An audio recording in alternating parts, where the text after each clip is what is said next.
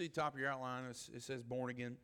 Um, we're we're gonna deal we're gonna deal this morning with that that phrase and um and, and what what that whole.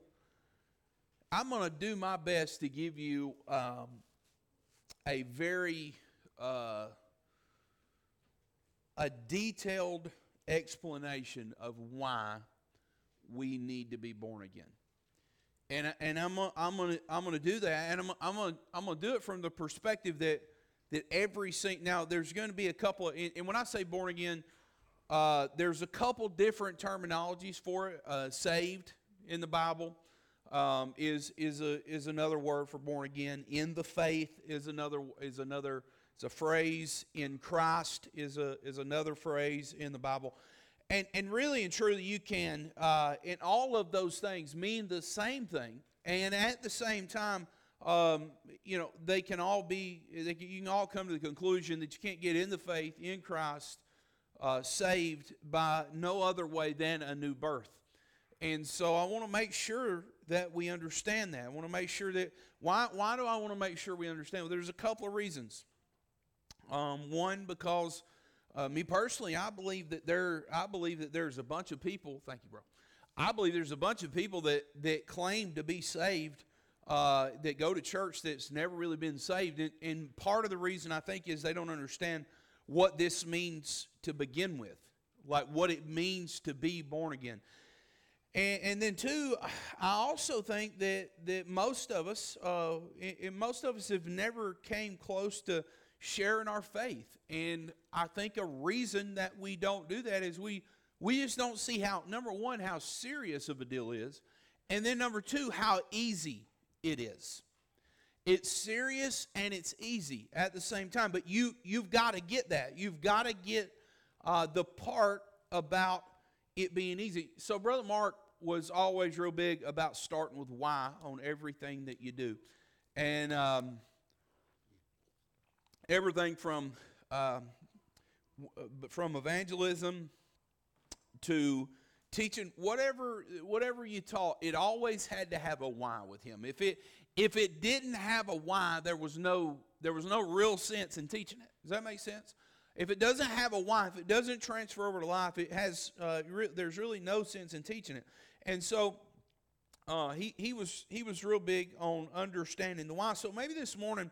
And I'll probably take this week and next week, but doing it the way I'm doing it, I'm probably going to work backwards. So I'll, I'll probably, we'll probably start with the outcome this week, and then we'll work back next week uh, to why this is even a thing anyway, okay? So we're going to answer some of that this morning, uh, but the bigger picture we'll probably look at next week. Um, let me say a couple of things. Number one, what, what you're going to hear this morning Um, coupled with what is going to be said next week, it unlocked the whole Bible for me. Like it, it absolutely took the whole Bible and it changed my perspective on the whole Bible. You should be able to have a perspective on the entirety of the Bible, not just a, a book here and there. It's good to have a, a a deal with a book, but but but you need to understand the entirety of the Bible. And this this what I'm teaching to this morning. Uh, and, and next week, it, it really it really solidified and unlocked the entirety of the Bible for me. Uh, this is the, what I'm going to say today and, and next week. This is actually what convinced me uh, that discipleship was the mission and it was what God called us to do. And it was actually the key to reproducing sons of God. It was one of them deals to where I was like, well, there. Once you see it, how many of you understand there are some things you see that you can't unsee? Well, that's what this was. As much as you try to unsee it, you can't unsee it. Um, and, and so if you if you have a desire, before before we start, I'm gonna, I'm gonna pray, but I want to pray for you. But if you have a desire to see someone come to Christ, then you should really be all ears this morning. If you have a desire to be fruitful in the fact that you have give the gospel to somebody, then you you should really be all ears this morning. And and so I want to take some time, but before I do, I, I want us to pray. All right? Let's pray. Uh, Lord, I, I pray this morning uh, for each and every person in the room. Uh, God, I I pray for those in their earnest attempt to uh, see people come to faith in Christ. I pray, God, that this is is a is a very uh, a great tool in their hand uh, to show them what God's given us in terms of the new birth and how important it is uh, for us to see the kingdom of God. Lord, I, I pray, uh, Lord, for maybe somebody in the room struggling with understanding the new birth. I pray, Uh, Lord, that they would come to a place, God, to where, uh, Lord, they could get sure and they could get concrete in the fact that they need a new birth. Lord, the, the hardest thing for me was coming to a place where I needed, uh, to where I could understand that I needed a new birth. And so, Lord, I, I pray, Lord, maybe there's somebody in here like that, and they, they need to they need to get to the place to understand they they must be born again. So I pray, God, that you help us with that this morning. I pray, God, that you bless what's said, and you bless what's done in Jesus' name. Amen. Um, so this all kind of came, uh, and, and I I did uh, I did something similar to this about two years ago, two and a half years ago, and um, when we was at we was at camp uh, a couple weeks. I was just there for one day, and uh, so Miss Candace and Uh, her group and Tori, uh, their group was doing evangelism. They were doing the A S K method, um, and they and, and we can go through that one day too. But my kids loved it, um, and I. This is what I did. I did something similar to this. I've tweaked it just a little bit for us, and and you know it was even interesting then uh, to watch those boys that sat and listened to this for the Bible to start unlocking in their mind. And the light bulbs start going on, and everything started to click. And so, I, I so when I was studying for this, I, I thought, man, if that could be, uh, if that could be what happens to us, I, I would like for that to happen to us, uh, those of us that are saved and and, and still struggling with understanding that. Um, so this morning, I want to give you three statements as kind of like guides to understand Uh, this whole idea of what the new birth is is encompassing. So number one, in your outline, I want you to look at the problem. The problem. Uh, and the problem is there is no new birth. There is no new birth. Okay? Make sure you get that. There is no new birth. Now I want you to keep this phrase in the back of your mind. And if you want to write it, you can write it on your paper. This will, this will be a really good phrase for you to write. Eventually, you're going to want to go back and write this in your Bible. There has been no one born again on this planet as of John three. There has been no one born again on this planet as of John three. Nobody. Now, You you also need you you also need to keep, if you want to write this, we're going to get to that verse later, but if you want to write this underneath that statement, John one verses twelve and thirteen, okay? John one verses twelve and thirteen. You said, man, you're going to do a lot of teaching today. Well, maybe it'll get better as it goes. But but I, I need you I need I need all of us to get this, okay? So so uh, we we don't make it but twelve verses in the Bible. And God is telling us how to become sons of God. Does that make sense? We make it to, to as many as receive him, to them gave you power to become the sons of God. Okay? Remember, uh, verse eleven was, he came to his own, and his own received him not. Remember that? When he came to his own, his own received him not. Everybody, everybody remember that? Came to the Jew, Jew didn't receive him. Uh, but to many as uh, as many as believe on his name, to them gave you power to become, become the sons of God. Okay? Big, huge deal. Why is that such a big deal? Well, um, because John three, it's important to understand that there's nobody that has been born again in John three. Why is that a big deal? Because salvation, you need to understand this. Salvation, the mode of salvation is not the same throughout the entirety of the Bible. It's different. Why is that such a big deal? Because it's a different deal altogether. Being saved in this dispensation in the New Testament is different. Now, I'll even say this. It cannot. Now, now scroll down with me. Are you are you in John uh, chapter three? I hope you're in John chapter three. Um, we're we're I'm getting ahead of myself, but but go down to verse fourteen. We're going to double down on this phrase here here in just a minute, uh, but but I'm I'm gonna let you hear it first and kind of let it resonate with you. And as Moses lifted up the serpent in the wilderness. Okay, so, so Jesus is comparing the serpent being lifted up in the wilderness. Even so must the Son of Man be lifted up. Now, what do we know he was lifted up on? Anybody, anybody know? It's like a T. Say it again. It's a cross. Listen, all these trick questions in here. Y'all, y'all, he was lifted up on a cross. Everybody, everybody got me? Okay? All right. Even so must the Son of Man be lifted up. Let me say this. Nobody could be born again until after the Son of Man was lifted up and the resurrection had taken place. You hear what I'm saying? Nobody in the Gospels until after Jesus Christ's death, burial, and resurrection could experience a new birth. That's a big deal. Because a lot of people are pulling doctrines out of out of out of our new out of out of the, out of the Gospels, and they're applying them to us, and and we don't get to do that till we experience a new birth. And you can't have the new birth. You cannot have the new birth until after the death, burial, and resurrection. So I want to give you a verse, and I want you to apply. I don't. Is Romans fourteen five in your outline? It, no, it's not in there. Okay. Uh, so I want to give you this verse, um, and if if you you can listen to it, um, Romans four. And you turn there. It, it don't matter to me. You just write it down. One of the two. One man esteemeth one day above another. Another esteemeth every day alike. So there's one man uh, that he thinks uh, one day is better than the other day. So what days do we think are usually better than other days?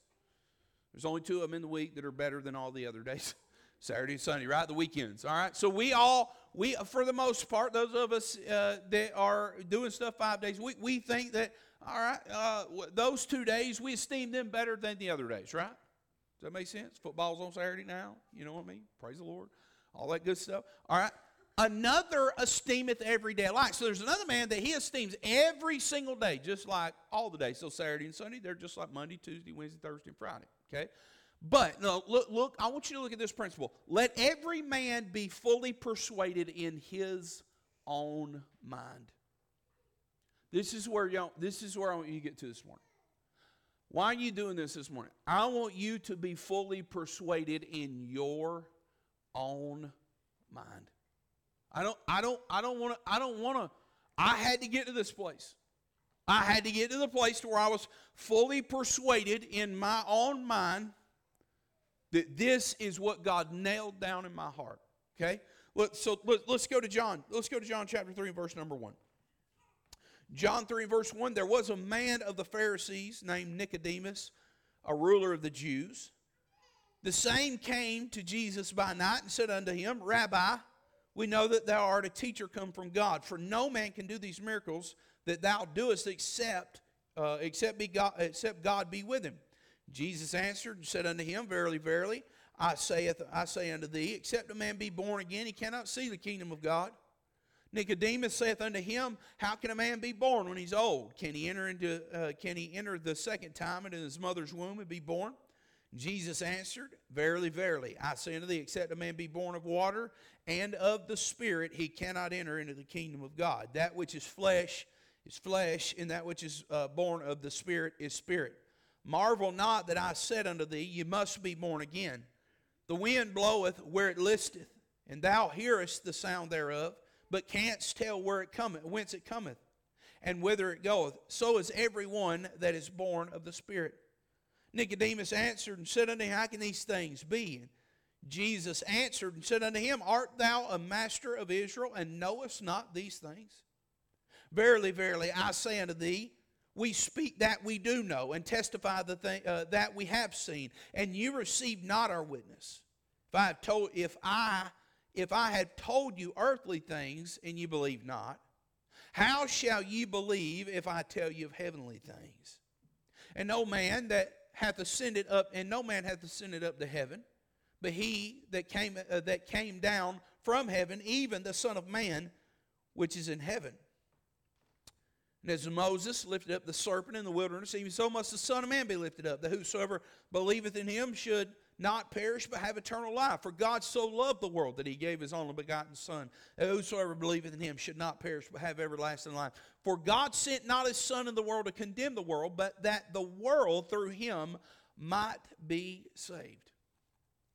So if if if you if you are a part of of uh, if you're in here and, and you're you're listening to this and and you're still trying to contemplate what all of this uh, born again stuff means, you you may be still trying to articulate it. You may still be trying to to articulate what you're saying, and and, and so the question would be for me: Do you believe? Do you believe this stuff? Do you believe all of this? Do you believe all of this born again business is a real thing? Well, I, I would say, I would say to you uh, that I, I would say I would ask uh, answer your question with a question, and ask you uh, what was Jesus meaning if that ain't what he meant. If what Jesus is saying that you must be born again to a ruler of the Jews.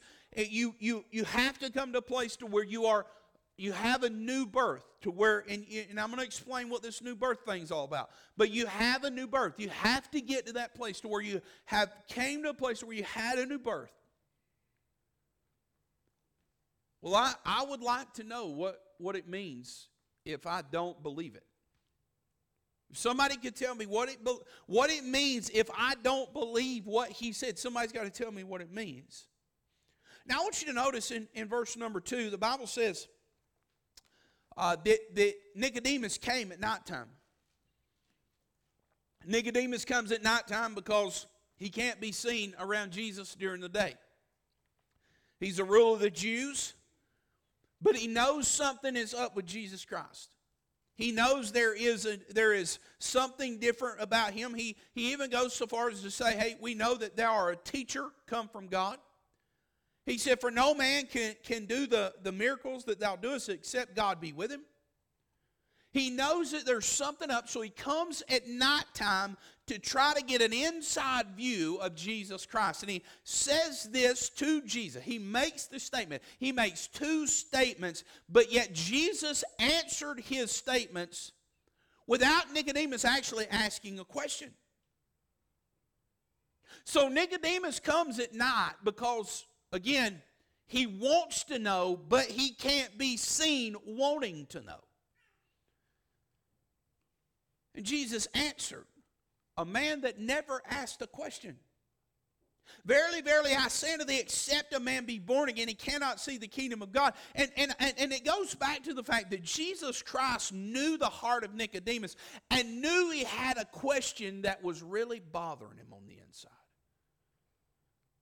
Man, I know that I know that thou art from God. I know that you're from God. I know if God wasn't with you, you couldn't do all these things you're doing.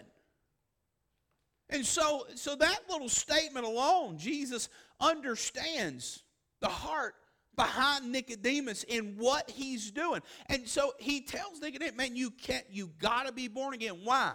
Nicodemus, why do you need to be born again? Because it's the only way to see the kingdom of God. There's no other way to see the kingdom of God. Almost to say, you know that I, you know where I'm from, Nicodemus. Like you know where I'm from, and I'm trying to tell you how to get to where I came from. Does that make sense? I'm trying to tell you what it's going to take. Now, there's a couple of things that you need to understand about Nicodemus. Uh, Nicodemus is a, a leader of the Sanhedrin, one of the most prestige, uh, prestigious group, religious groups in in the entire uh, in, in in the entire system of Judaism. He has, in, in the process of this whole thing, he's, he's for sure had to memorize the first five books of the Bible. You had to be, uh, you had to be smarter than smart to be a part of this crew. Uh, he, he's overcome with more religious activity uh, than, than, than anybody in this room would have been.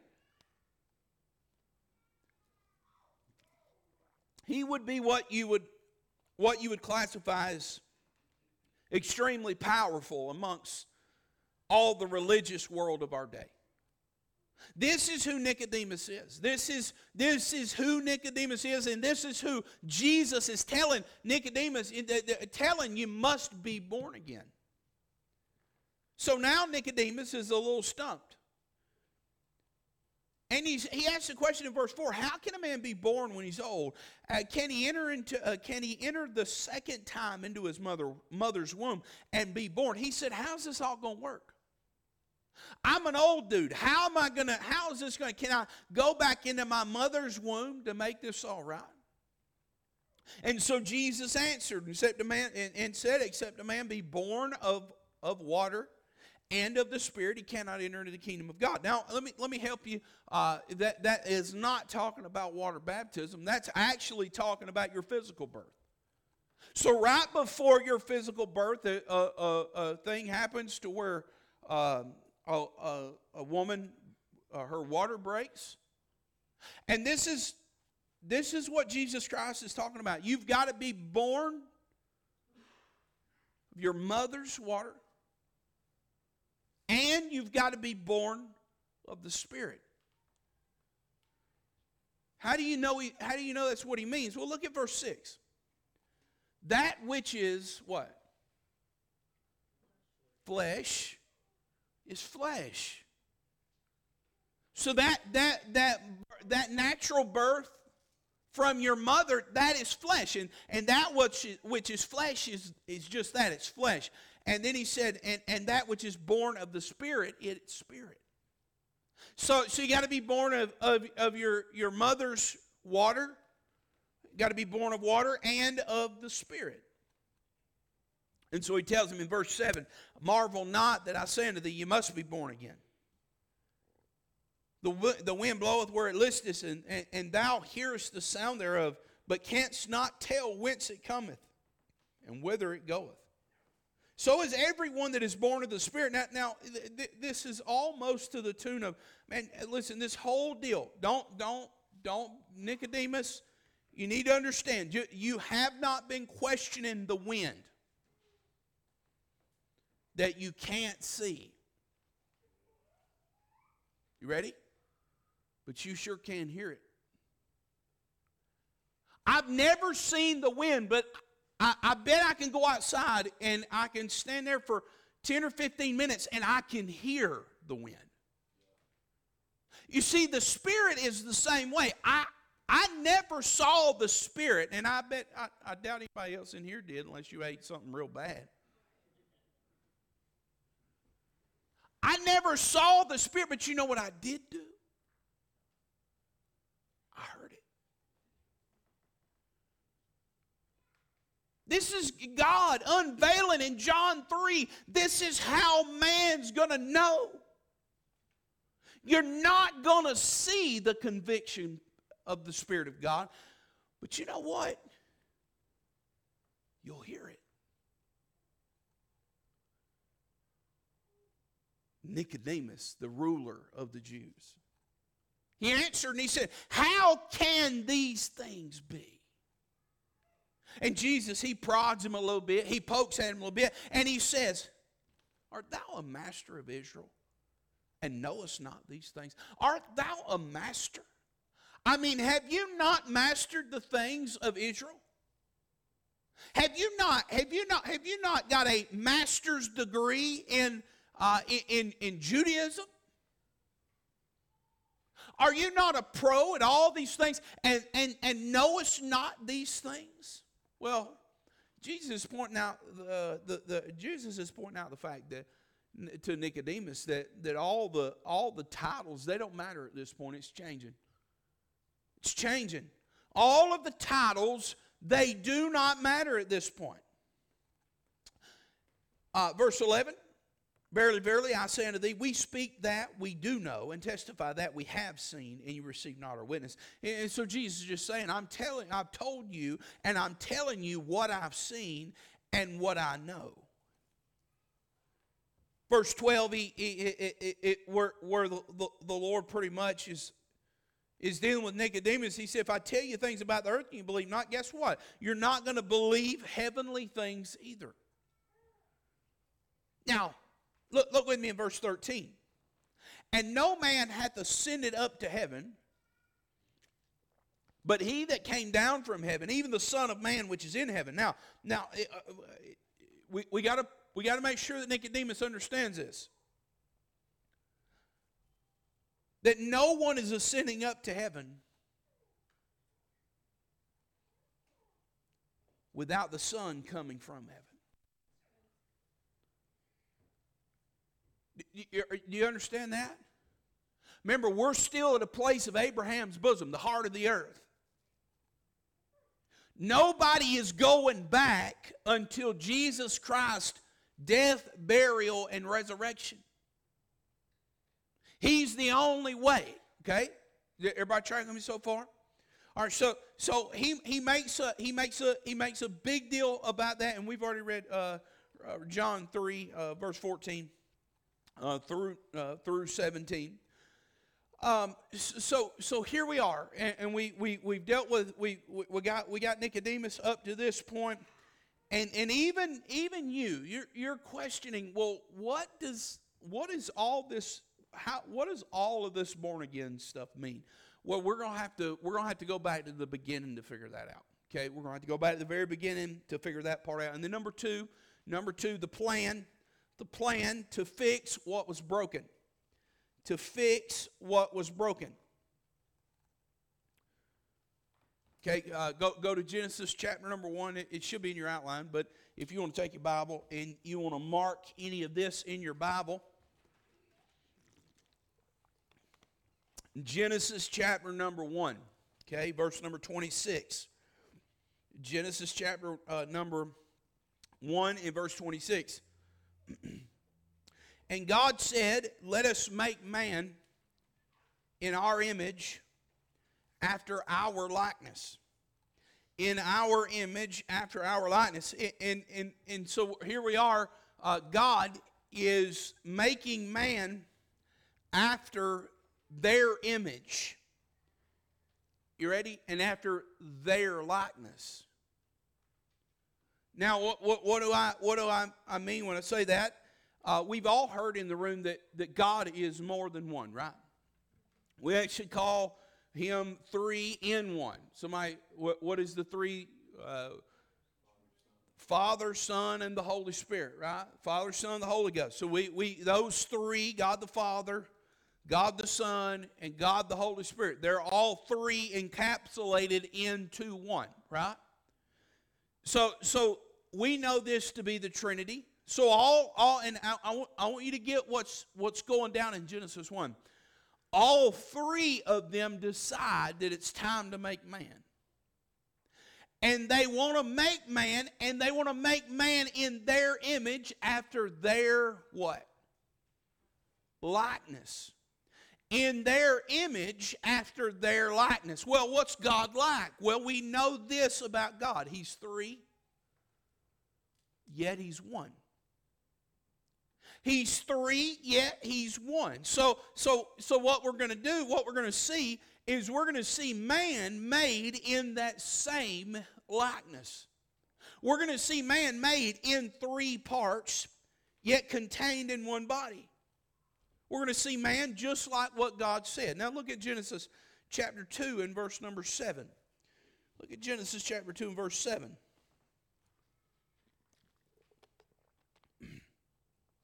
And the Lord God formed man from the dust of the ground and breathed into his nostrils the breath of life, and man became a living soul. Now I want you to look, I want you to pay special attention uh, to the dust of the ground. Man was formed out of the dust of the ground. Literally, God gathered up the dust out of the ground and he formed man's body. And what's crazy is a hundred years from now, if you go to a body that's set in a casket for a hundred years, you're going to find something. You're going to find a really interesting deal. You're going to find dust. You open up that casket and you are going to find a body that has decomposed its way back to what God formed it from in Genesis chapter number two.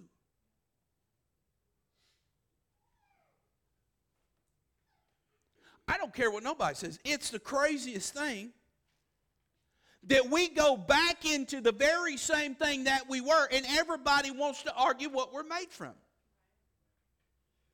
So we go all the way back, the very thing that God created us from in that garden is the very thing we go back to. Now that's just that's just your physical shell. That's just who you are. How, how do I know that? Because something else happens. The Bible says that he breathed into his nostrils the breath of life. Now, the soul of man is, uh, is the thing that's inside of him that holds the spirit. And the soul became alive at that moment in time because the breath or the Spirit of God came into that soul. He says that the breath, and when you trace, when you trace that word uh, breath around in the Bible, you'll, you'll see that it, it, it, is, uh, it is tied to the spirit of man. And when what happens is, is, is, is God breathes into that body, into that body that he formed from the dust of the ground. He breathes into him the breath of life. And he becomes a living soul. So I, I, I hope I hope that you you can, and, and we can go to First Thessalonians. There's some more verses over there, and we I, we can prove this a, a little bit more if you if you need some more proving. But I think that you can see that man is comprised of God's likeness, body, soul, and spirit. Now, what, what's crazy is, is now we've got a living soul.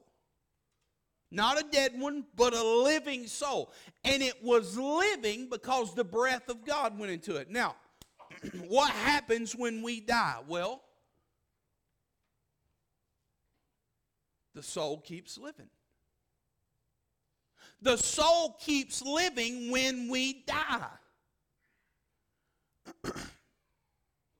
Now, determining where is the question we're trying to answer today. Why? Well, because it's going to live in heaven with Jesus Christ, or it's going to, or it's going, or it's going to go to a lake of fire. One of the two. So it's it's either it's going to go one of the two places. Now. go, go to Genesis chapter two and verse fifteen.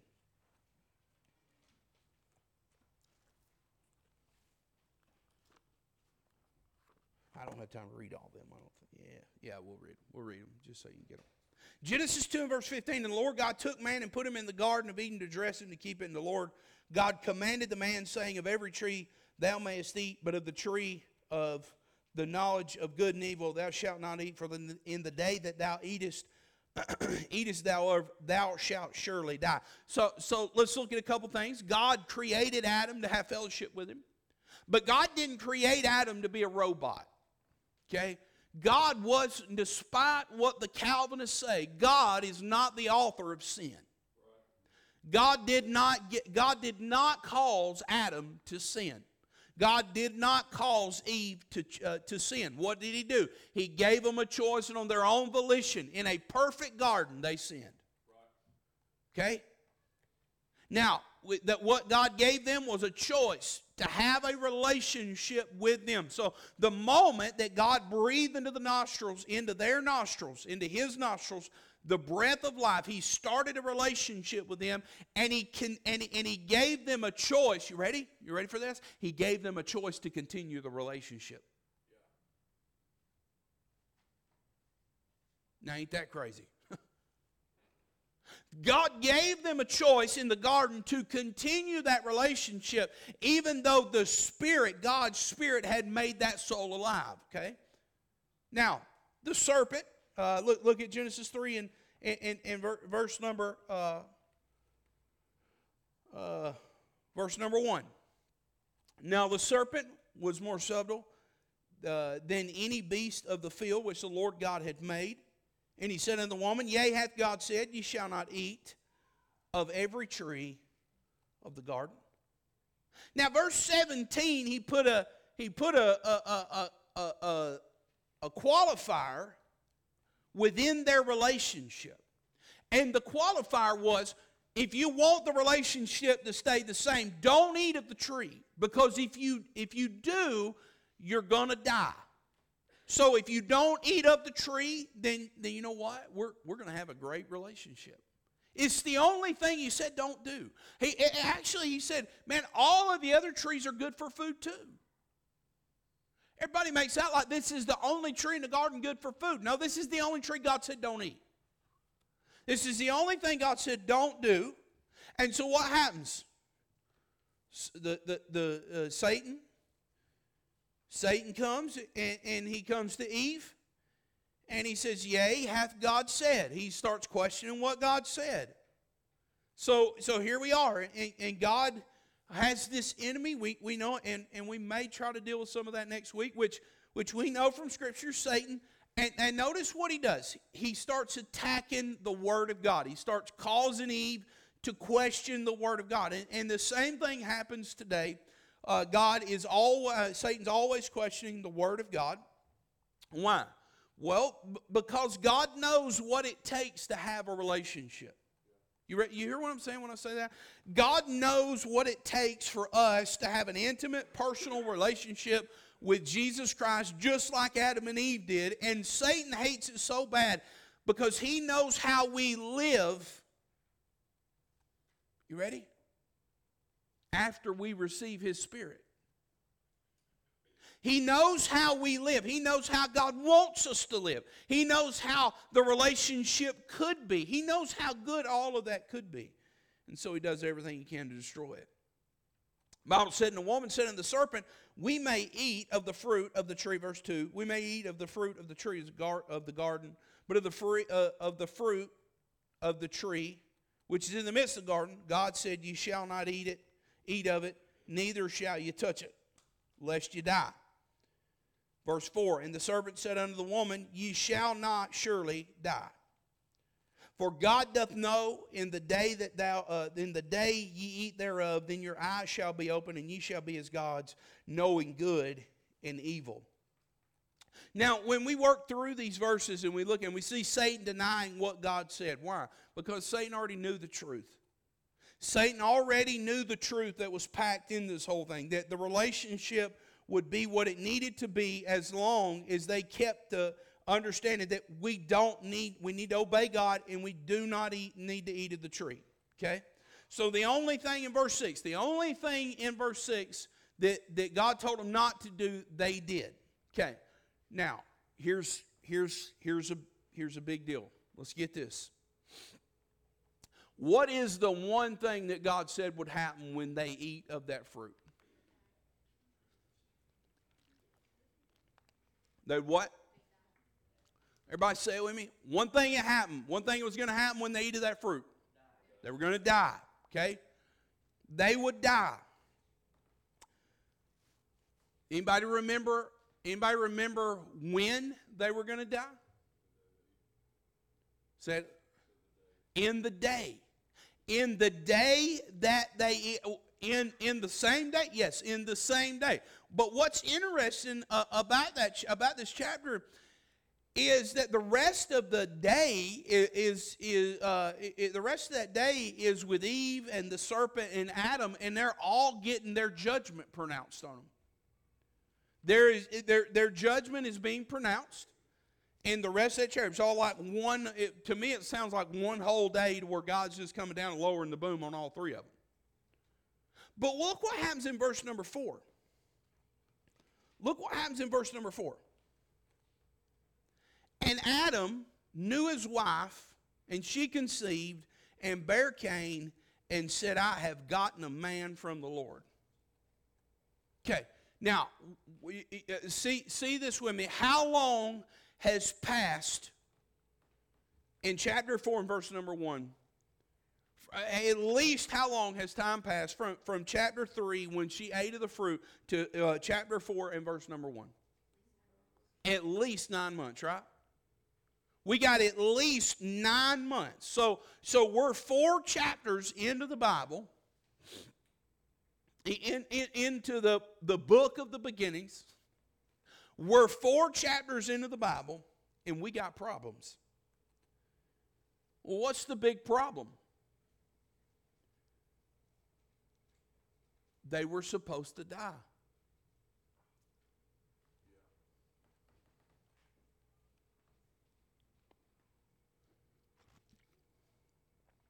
We're nine months in, past the day that he said they were going to die, and nobody's died yet. Now, either God is a liar, or something did die that day.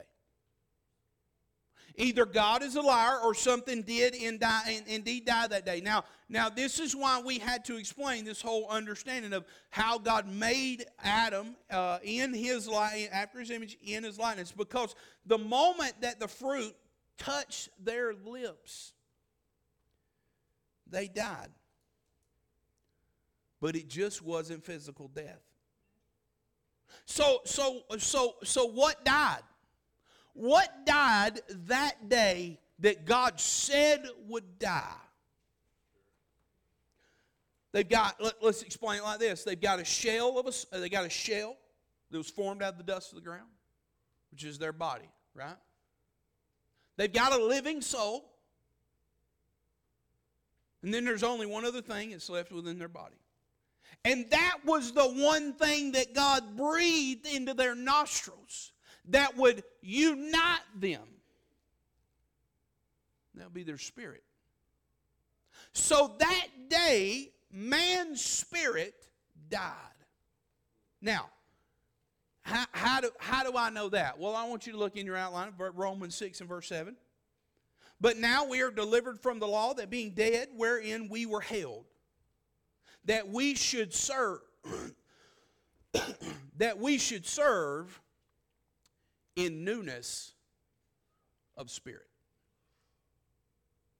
Now, now remember, we're, we got we got we got a dead spirit that has been made alive, been made new, right? There's a lot of other verses that we could go to. Uh, you you were you were dead in trespasses and sin. Uh, there, there's a lot of things. Look look look at First Corinthians six and verse seventeen. But he that is joined unto the Lord is one spirit. So so so if me and you, if we go back, and, and now we've we've laid out that there there is a dead spirit in Adam. There's a dead spirit in Adam. And when we get back to where we was in John chapter number three, we've got a really, really, really, really religious guy. And this guy's thinking that he needs more religion, and he's going to come to Jesus, and he's going to figure out more on how to be religious. And and and without and, and remember what he says, uh, we know that thou art a teacher come from God. And Jesus Christ cuts through all the junk, and he said, Nicodemus, your problem is you got a dead spirit that needs to be born again. That's your problem, Nicodemus. That's all it is. Nicodemus, you're not a bad person. I don't think Nicodemus would have went to Jesus if he didn't have the right heart to begin with. I personally think Nicodemus was born again one day. But that's my own personal belief. I want you to look at one of the one, one, a life-changing verse, if you'll let it change your life. Romans five and verse number twelve. Wherefore, as by one man sin entered into the world. You ready? And death by sin. So that death, so death passed upon all men. You ready? For all have sinned. What, what, who was the one man? How, how did sin enter this world? Who was the one man in which sin entered this world? Adam. Adam sinned, and, and guess what happened that day when Adam sinned? Death. You see, Paul comes back through under the inspiration of the Holy Ghost, and he re-ups on this thing, and he says, yeah, they died that day. Just in case anybody was wondering, they died that day. Adam and Eve died that day. Just in case ever anybody was wondering, Adam died that day. And when he died, his death, the death that he had in his spirit, passed upon all men, for that all have sinned.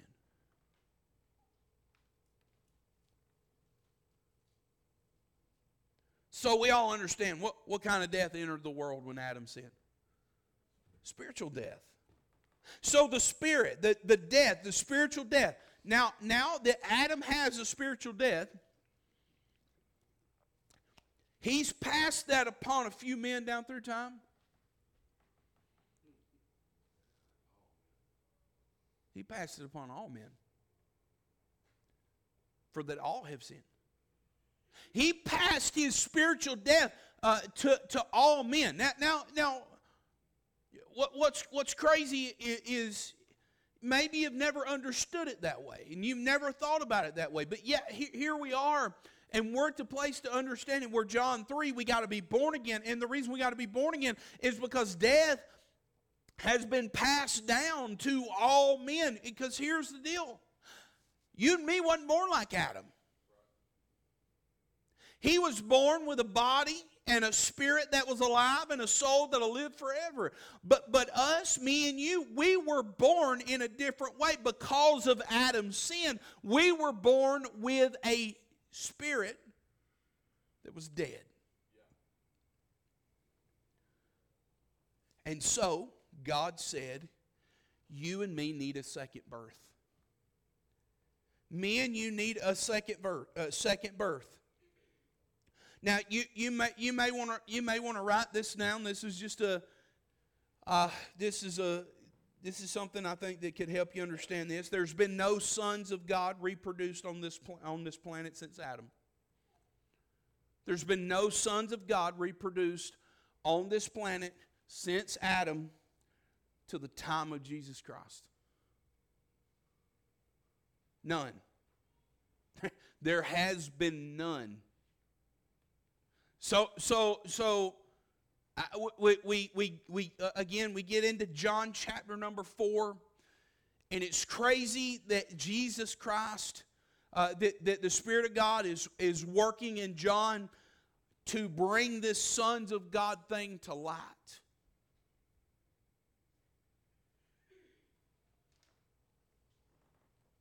But as many as receive him, to them gave he power to become the sons of God, even to them which believe, to them that believe on his name, which were born not of blood, nor of water, nor uh, which were born, uh, which were born not of blood, nor the will of flesh, nor the will of man, but of God. And until you have that, you will never have the relationship you were intended to have with your Creator. And what what we need to remember is this thing is about a choice, and and this choice was represented in a tree, in a garden, and Adam made the wrong choice in the tree at the tree in the garden, and, and and so so we get here. How do you know that Jesus Christ is the only Son of God on this planet since Adam?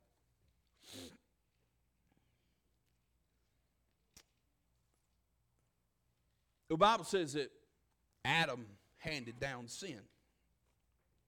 So one of the one of the biggest, I almost said hugest, one stupid, one of the biggest doctrines in all the Bible that we have to defend to our dying day is the virgin birth of Jesus Christ. Why? Because sin was handed down through Adam. Not Eve. The sin that was handed down that day was handed down through Adam that day. And so that death passed upon all men through Adam. So Jesus God, God the Father makes a way with Jesus Christ. And he is born of a virgin, a woman having never known a man, and the Holy Ghost conceiving inside of her. Now, here's what happens. Here, here, here's, here's, here's Adam. Here, here's God. He jumps over Adam. And this is Jesus Christ. He bypasses Adam's sin, and he and he and, and, and he makes Jesus Christ to be born of a virgin. He had no earthly father, and he could not have been like Adam. You know, you know, Adam wasn't like us, and Jesus is not like us. That makes sense?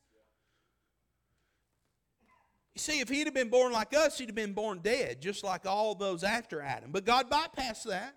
And he was born of, of a virgin. So, so, so now Jesus Christ is the one that possesses the very image of God.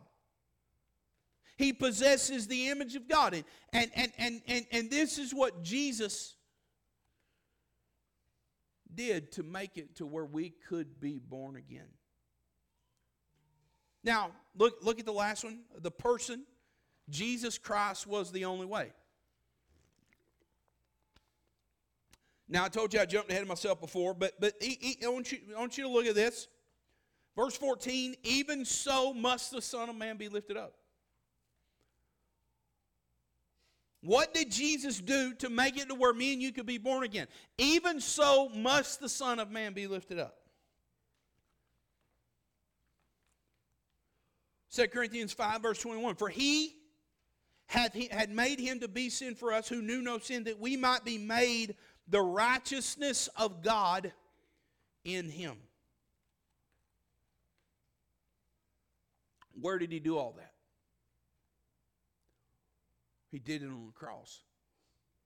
He did it by being lifted up. Look, look at Galatians three and verse thirteen. Christ hath redeemed us from the curse of the law, being made a curse for us. For it is written, cursed is everyone that hangeth on a tree. And I want you to get this, how Galatians uses the word tree here is just the same way that God used it in the garden with a choice at a tree. Adam made a choice at the tree. We make a choice at the tree. But how did he do it? Tell me how he did it. How did he rise victorious over sin? Look, look, look at look. Uh, it's it's pretty simple. We we, if you hadn't if you hadn't listened to the last three weeks of Wednesday night, you probably you probably want to do that. First Corinthians fifteen and verse number one. Moreover, brethren, I declare unto you the gospel which I preached unto you, where which also you have received, and wherein you stand, by uh, by which also you are saved, if you keep in memory that. If you keep in memory what I preached unto you, unless you believed it in vain, how, uh, for I delivered unto you first of all that which I also received, how that Christ died according to the Scriptures, and that he was buried, and that he rose again the third day according to the Scripture. First Peter chapter two, who his own self bare our sins, uh, bare our sins in his own body on the tree, that we being dead to sins should live unto righteousness, by whose stripes we are healed. Here's where he paid the price of sin. He paid it on a tree. And the good news is that Jesus paid the sin debt that you and I owed. The bad news is that the soul is going to live forever somewhere. And if we, if our spirit has not been made alive, then we know where it'll end up.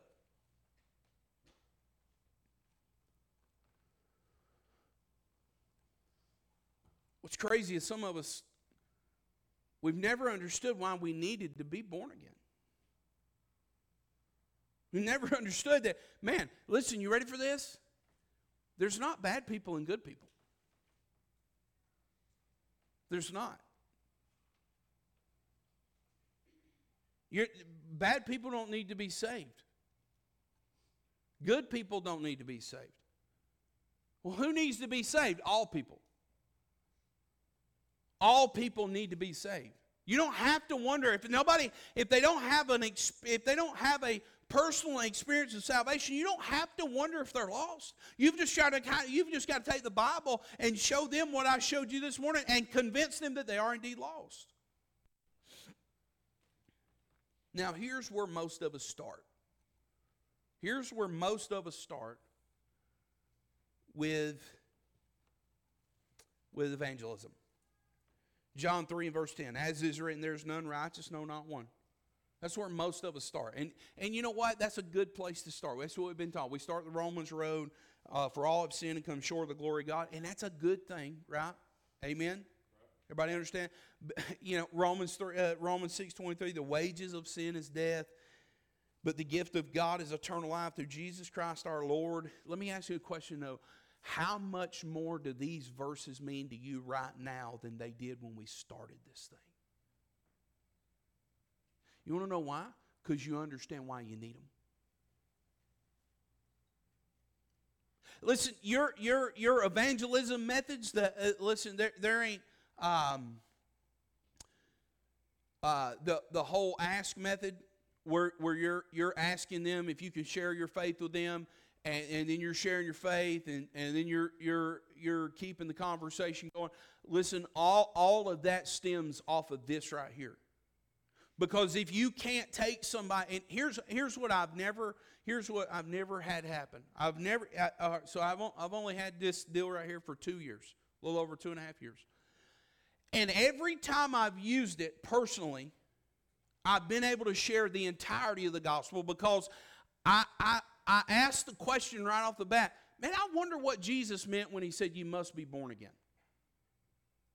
When you start off with that, and they say, well, I don't know. I don't, I, I don't know what that means. You start there, and you start working out from there, and you get you get down through there, and you're, and you're like, man, uh, I can tell you more if you want me to. You know, I've never had one time where somebody didn't at least hear me out. They're like, oh, yeah, we done gone this far, you might as well tell me the rest of it. Yeah, I at least want to know what it means to be born again.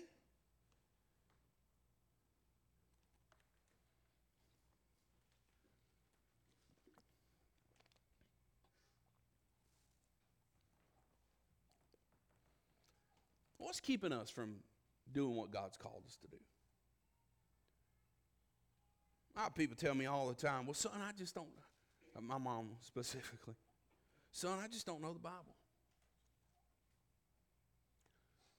Well, that ain't my fault. There, there's enough Bible comes out of this pulpit right here between the, the dudes that preach out of it, the people that teach, the people that, uh, the, the, I mean, that do Awana, the people. Listen, they're, they're, this joint is saturated with Bible verses. And the only reason that we don't know it is because we don't want to know it.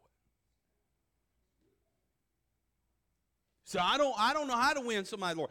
Uh, listen, I, I if you if you want if you, I'll mock this thing up with another person if that's what I got to do. I don't care.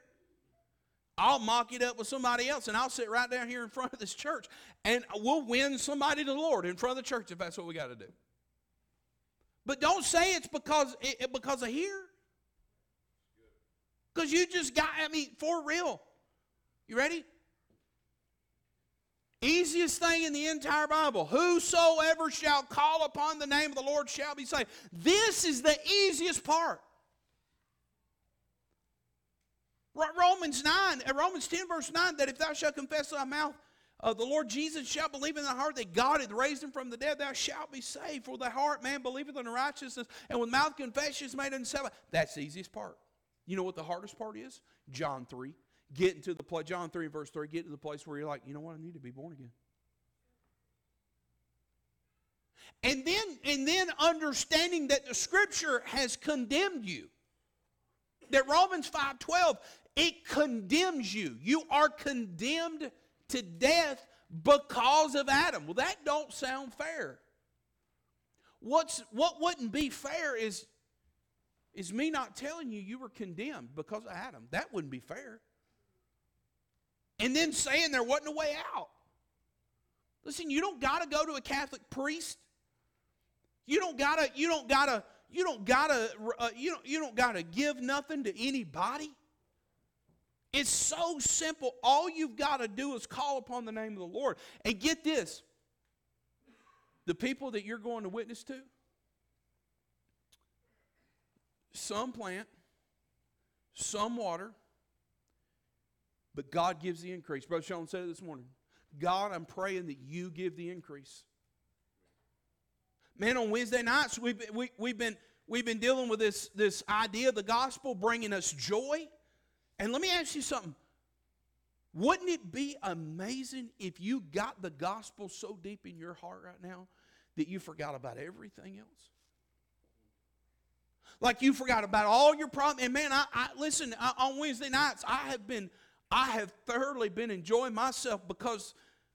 Because I let everything else sometimes cloud my vision of where my joy should be coming from. I mean, for real, I'm in the midst of building this stupid house. I, I, I tell in a bit, and, and it for real. I mean, I I'm reading Philippians and I'm getting convicted that my joy ain't. It's not stemming from there. It's all been sucked out by this stupid thing.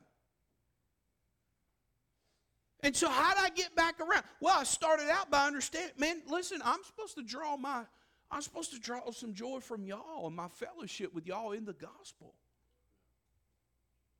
Like not because, you know, it's it's not because we're, we're we all do the same. Again, I said it Wednesday night. I said, I've been saying it the last three weeks. Not because we all like the same thing and do the same thing, because we're all in the thing together. Because we're in the gospel ministry together. Because our common denominator is not what we like and not who we are and not the fact that we're all the same people. It's the gospel. That what brought, that's what brought us together. It was Jesus Christ. It was the death and the burial and the resurrection of Jesus Christ. That's what. That's why we're here.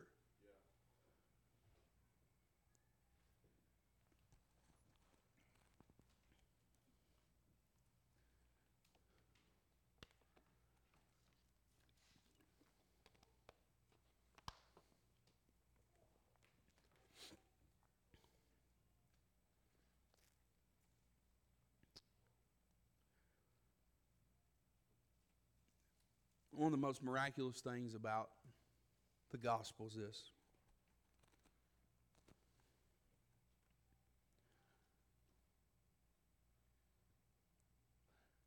Nobody knows why Jesus did what he did.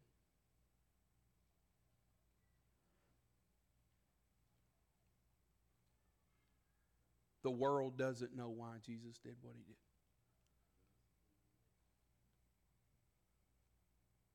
You hear what I'm saying? And he still did it. The world had no clue. The world had no clue of why he was doing what he did. The world had no clue that he was going to jump at him.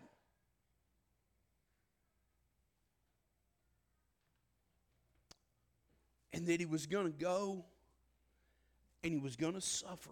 Brother Dan, you played that thing real easy. He was going to go and he was going to suffer. The world had no clue. They had no clue that he was, that he was going to be the agent that put back together what Adam broke.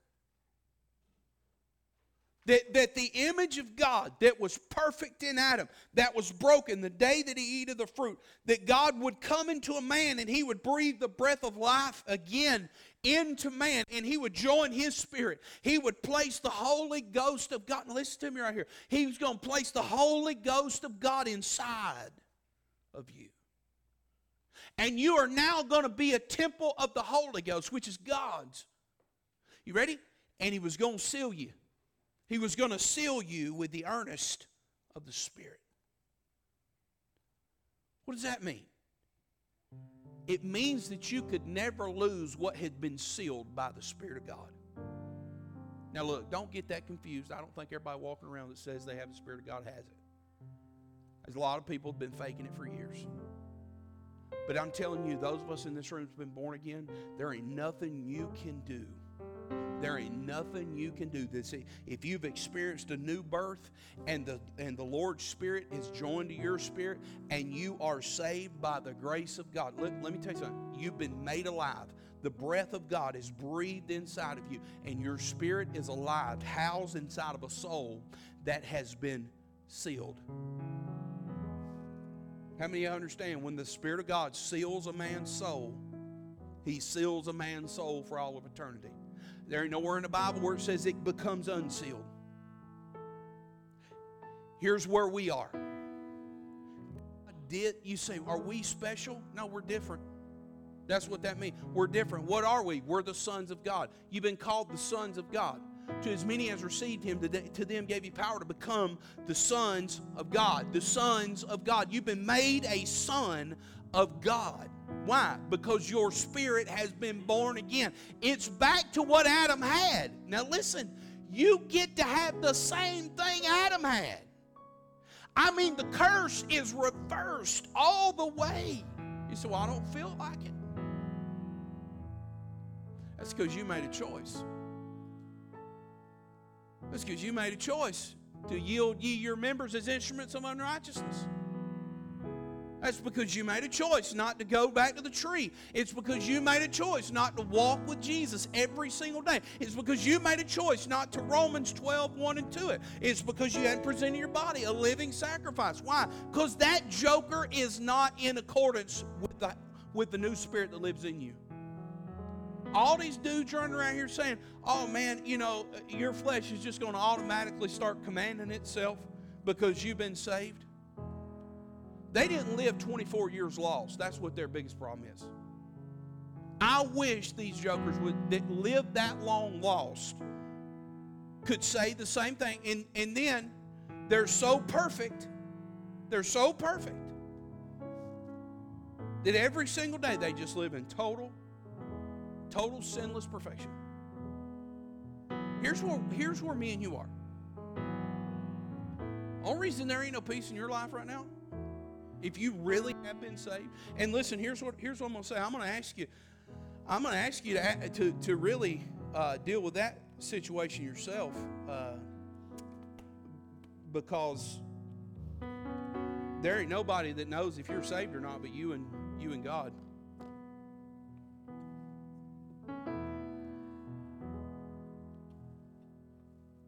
But here's what you gotta you gotta see. Jesus Christ did all that so that you could be made alive. No more deadness.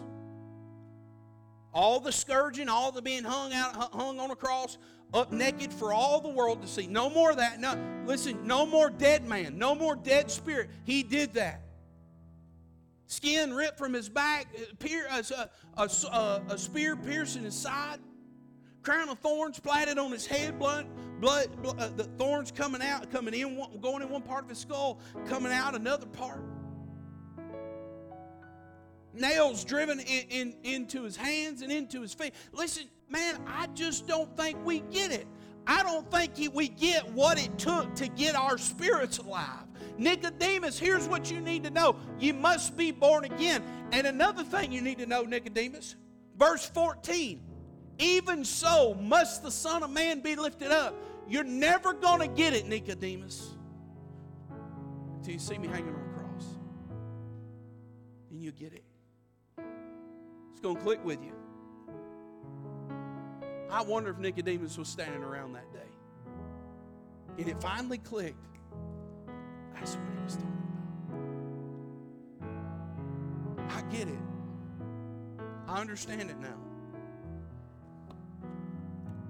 Those of us in the room, you say, man, that's a long, sure is a long sermon for one. And that seems like a long time to take somebody through getting saved. Probably won't be that long for number, number one. But two, you know what? I'd like for every man to be persuaded in his own mind. Let every man be persuaded in his own mind. Let's do this. Bow your head with me for a moment. Daniel's going to sing a verse.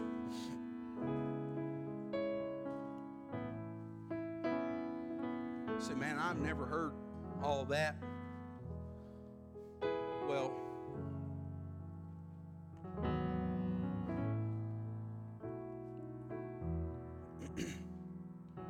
God let you hear it today.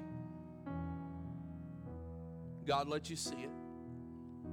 Just as plain as the nose on your face, God let you see it. Man, there's somebody in this room and, and you, you won't You got so much pride. Maybe you know somebody with so much pride that they just won't turn loose. Maybe you are a person, you just got so much pride, man. You're just, you just won't, you won't do it because of the pride factor.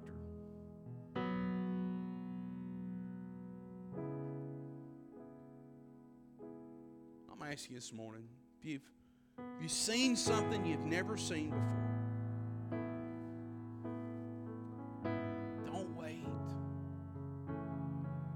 Daniel's going to sing, and you say, I seen something, I, I, I want you to pray for me. I want to, I want to, man, I, I, I'm going to get out of my seat. I'm going to come. I'm going to let you, I'm going to let you pray for me. I'm going to let you pray with me. Maybe you want me to take a Bible and show you, show you what it means to be saved. Listen, I, I, I'd love to do that.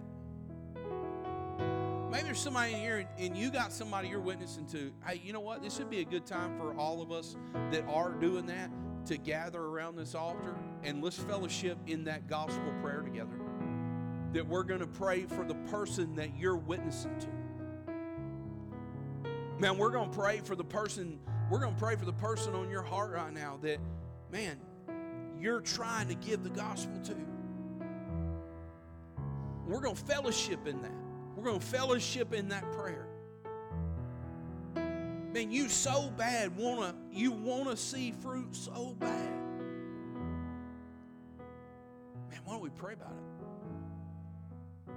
You're in here and, and, and you want to talk. You want to talk to me. You want to talk to another lady in here. You, you, you're more than welcome to do that. Here's what I'm gonna do. I, I want those that that I for sure have been talking to about praying for certain people to get saved.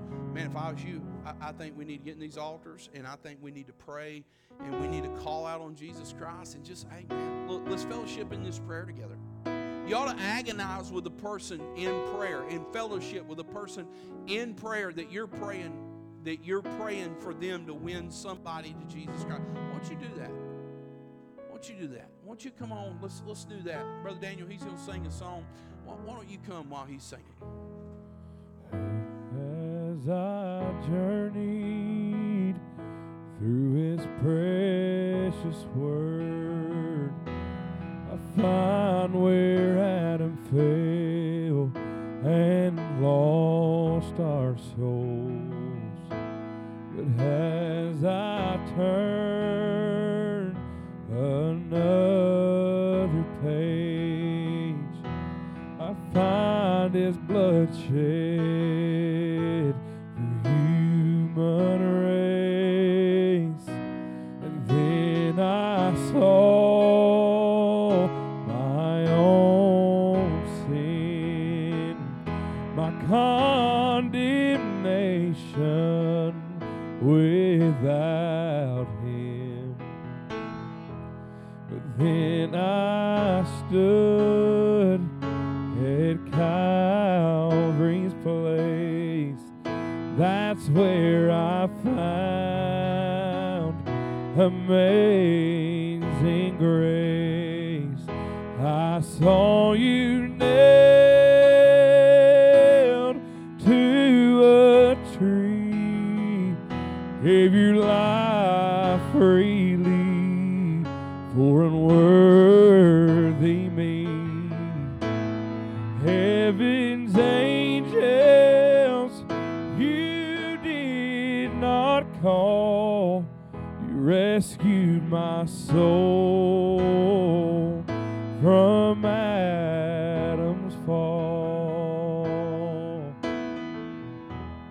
And now I have eternal life, for His blood has paid.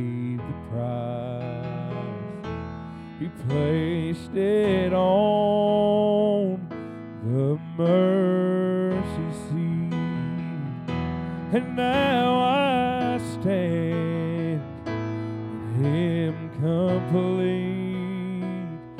I saw you nailed to a tree, gave your life freely for an word. Heaven you did not call, you rescued my soul from Adam's fall. Lord, thank you for being good to us. Thank you for sending your son. Lord, even when we didn't know uh, what we know now, Lord, even we didn't know just how lost we were, just how lost we were. God, our conscience, Lord, it, it was bearing witness. Lord, the law being written on our heart, we knew we were guilty of the law. Lord, I, I didn't know none of the stuff that I know right now when I got saved. God, I knew I was guilty, though. I knew I was guilty before a holy God. Lord, thank you for showing me and solidifying in my heart what I knew I was already guilty of. God, that I had offended the law at one point, and God, I was offender of the whole thing because of that. God, that I I told I told a lie, and, and God, I was guilty of the entire law because I did that. Thank you for showing me. Lord, thank you for showing me that I need to be saved. God, I pray we never get over who we were, youngest to oldest, when we came to faith in Christ. Lord, I pray that you bless what was said today, and I, I pray, God, it will be used for the honor and glory of Jesus Christ. In Jesus' name.